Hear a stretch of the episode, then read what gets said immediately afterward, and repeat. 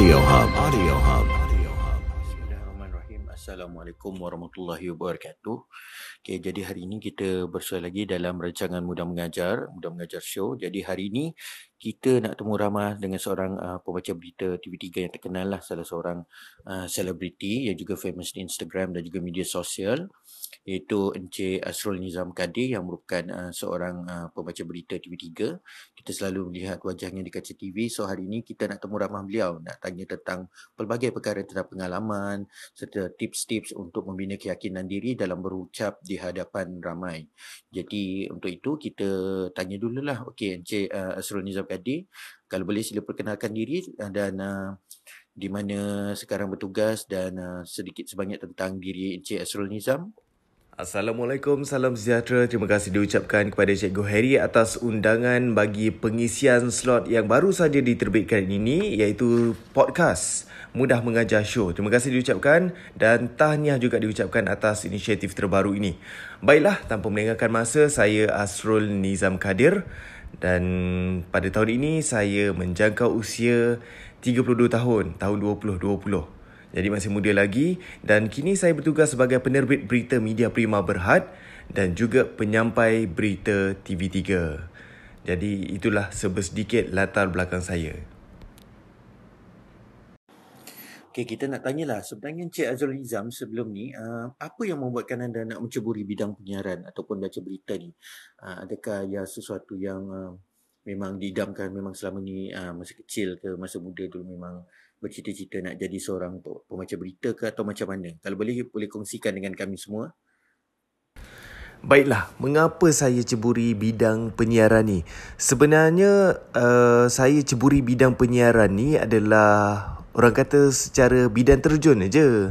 Maklumlah dulu masa saya baru habis belajar, saya akan distribute je resume, C V saya. So uh, yang mana panggil interview dulu saya pergi.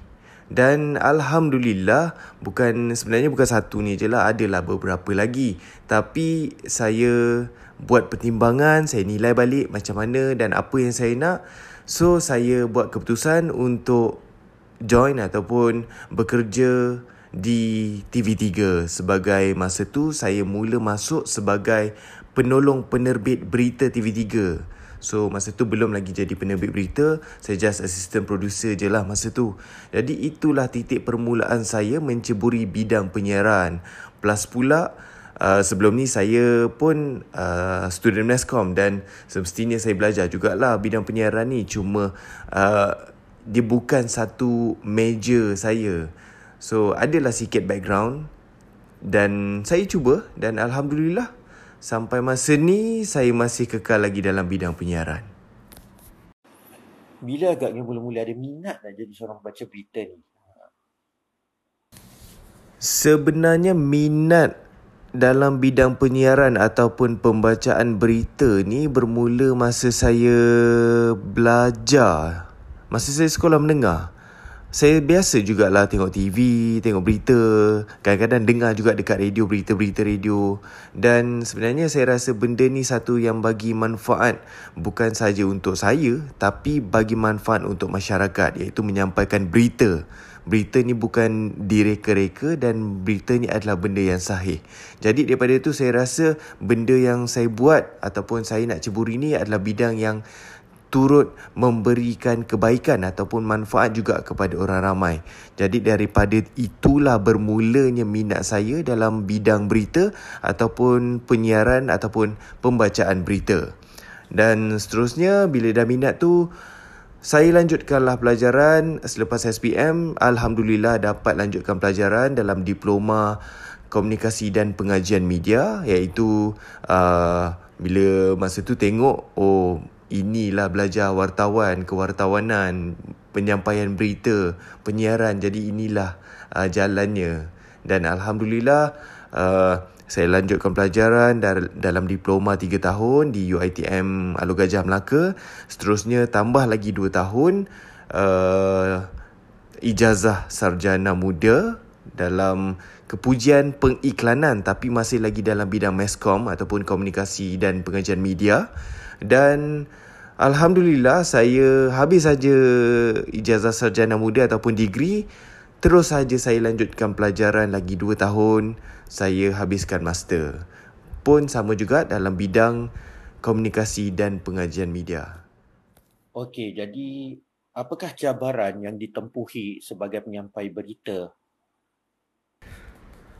Baiklah, bila bercakap tentang cabaran, semestinya dalam apa-apa bidang pun yang kita ceburi ni memang ada cabaran. Termasuklah penyampai berita, penyampaian berita. Bila audience tengok, senang je, macam-macam berita je. Tak ada apa yang susah pun, takkan baca berita pun susah. Sebenarnya banyak cabaran dia yang saya lalui. Baiklah, uh, adalah beberapa yang buat masa ni saya ingat.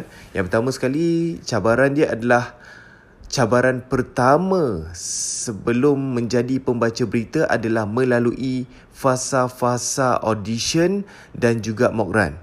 Jadi kami ni pembaca berita ni bukan sekadar datang audition dan dapat jadi pembaca berita. Tidak. Kami ni datang audition dulu. Sekiranya ada potensi, barulah bosses ataupun barisan panel yang menilai uh, serap kami untuk menjalani latihan ataupun grooming session sebagai pembaca berita.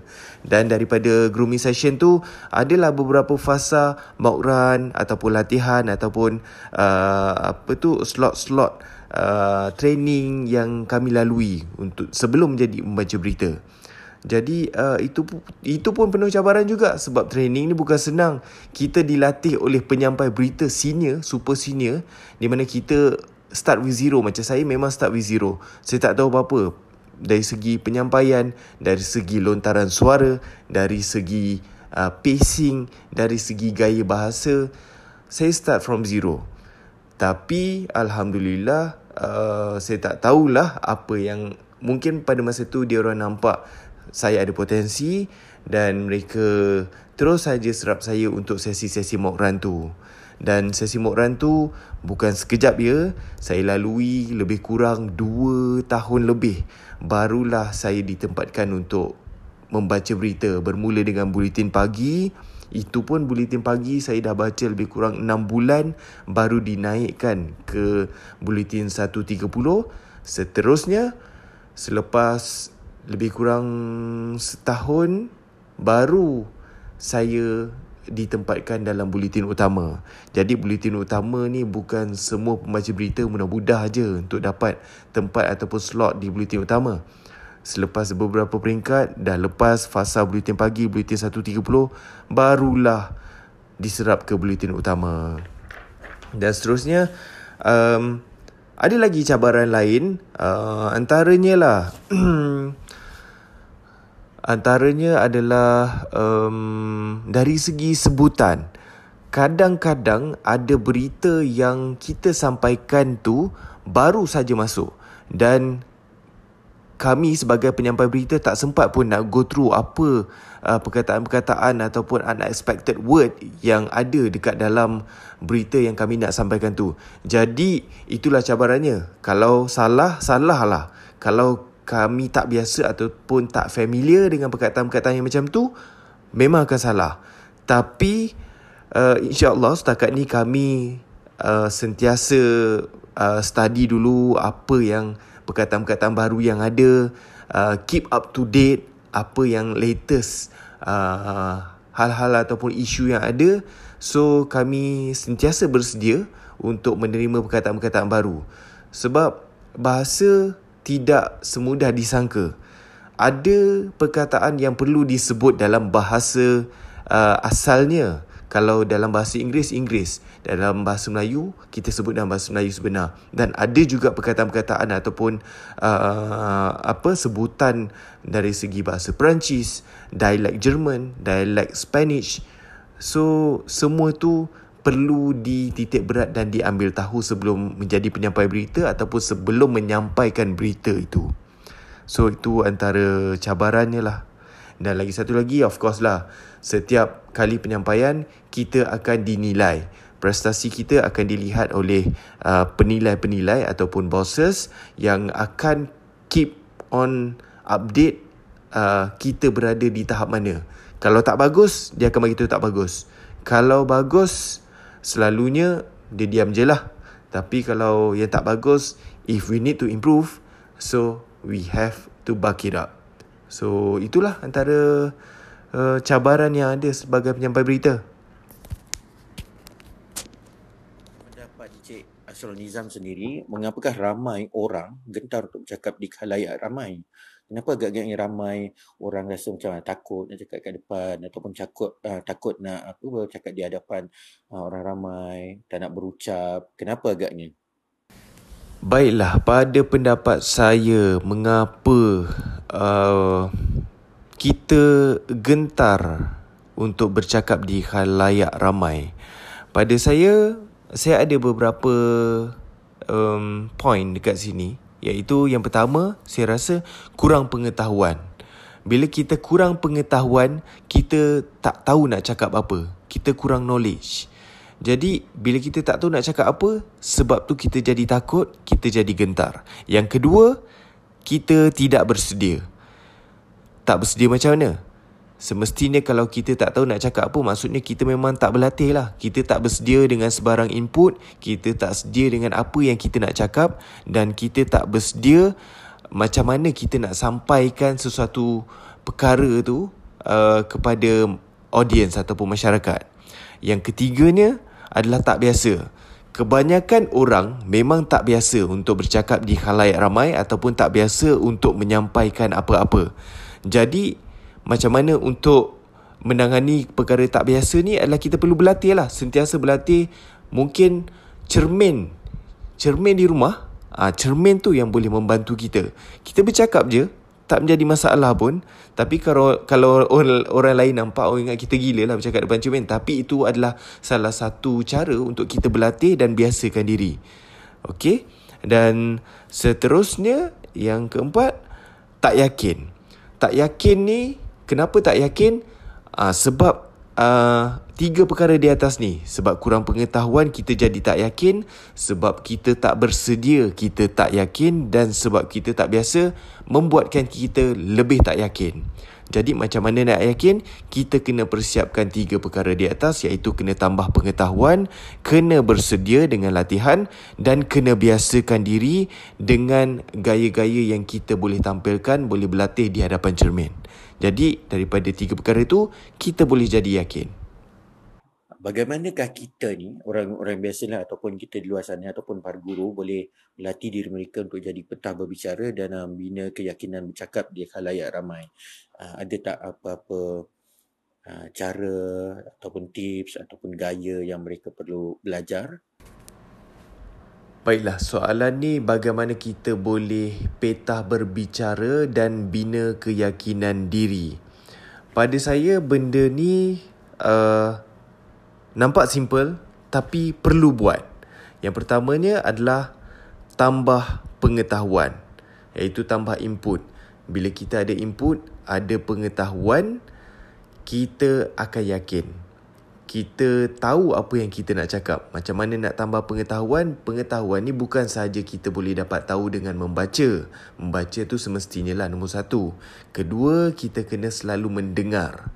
Kita kena biasa mendengar apa yang orang lain nak cakap. Dan daripada perkongsian ataupun pengalaman orang lain tu pun boleh dijadikan pengetahuan yang kita boleh sampaikan kepada orang lain.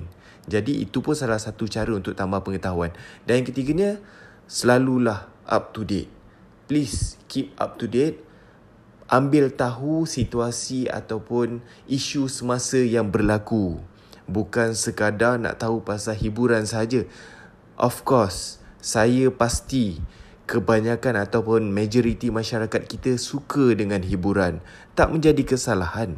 Tapi, kita perlu pelbagaikan pengetahuan kita. Bukan setakat hiburan, tapi kita kena tahu pasal isu semasa. Kita kena tahu pasal keadaan alam sekeliling, berkenaan kesihatan, berkenaan ekonomi, berkenaan serba sedikit berkenaan politik, dan ada juga sukan, luar negara. Banyak sebenarnya pengetahuan yang kita boleh boleh ambil tahu. Jadi kita kena up to date. Okay? Dan keduanya adalah latihan ataupun praktis. Tolong cuba praktis sekerap yang mungkin. sekurang-kurangnya sehari sekali praktis latihan. Latihan apa? Latihan suara, lontaran suara kita. Jangan bercakap dalam keadaan menutup mulut. Bercakap dalam keadaan membuka mulut untuk kita lontarkan setiap perkataan itu dengan jelas. Jadi suara itu penting. Lagi satu, kalau suara kita tak jelas, orang tak nak dengar. Orang bosan. Jadi kalau kita tidak mempraktikkan cara percakapan melalui suara yang jelas, itu pun salah satu sebab kita tak yakin. Dan seterusnya gaya. Gaya apa yang kita nak sampaikan? Gaya bahasa kita, gaya interaksi kita dengan dengan pendengar ataupun penonton. Dan yang terakhir adalah motto Nike lah. Just do it. Buat saja.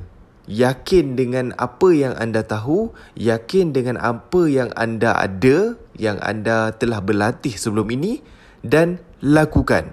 Cari peluang untuk bercakap dan buat. Kalau tak buat, tak tahu. Kalau tak buat, kita tak improve. Itu aja kuncinya.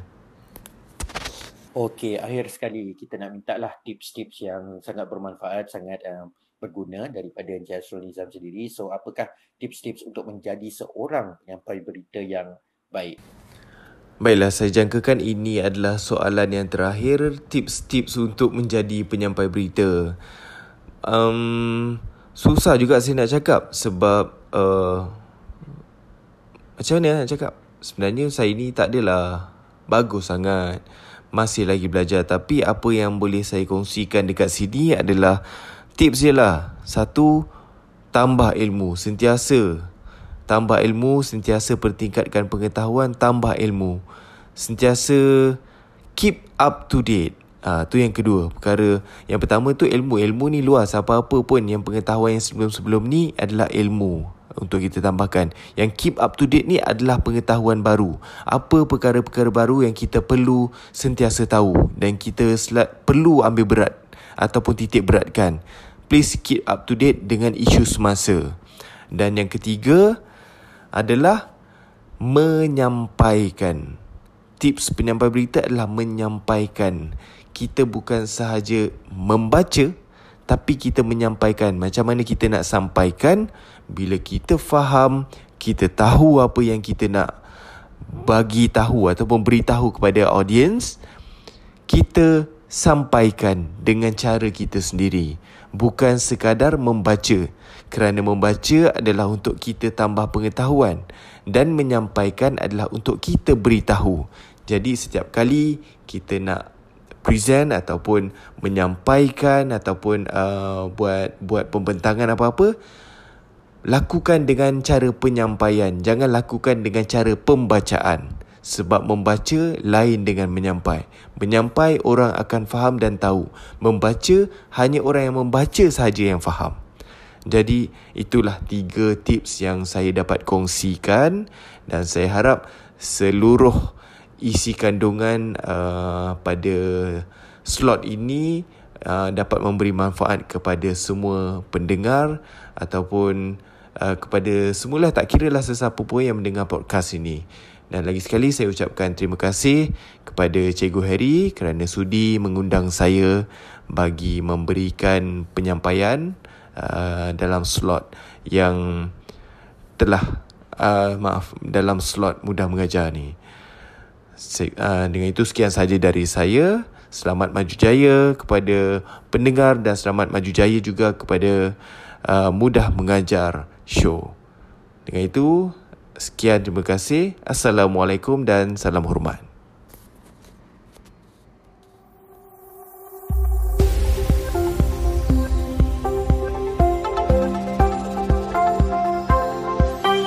Audio Hub. Audio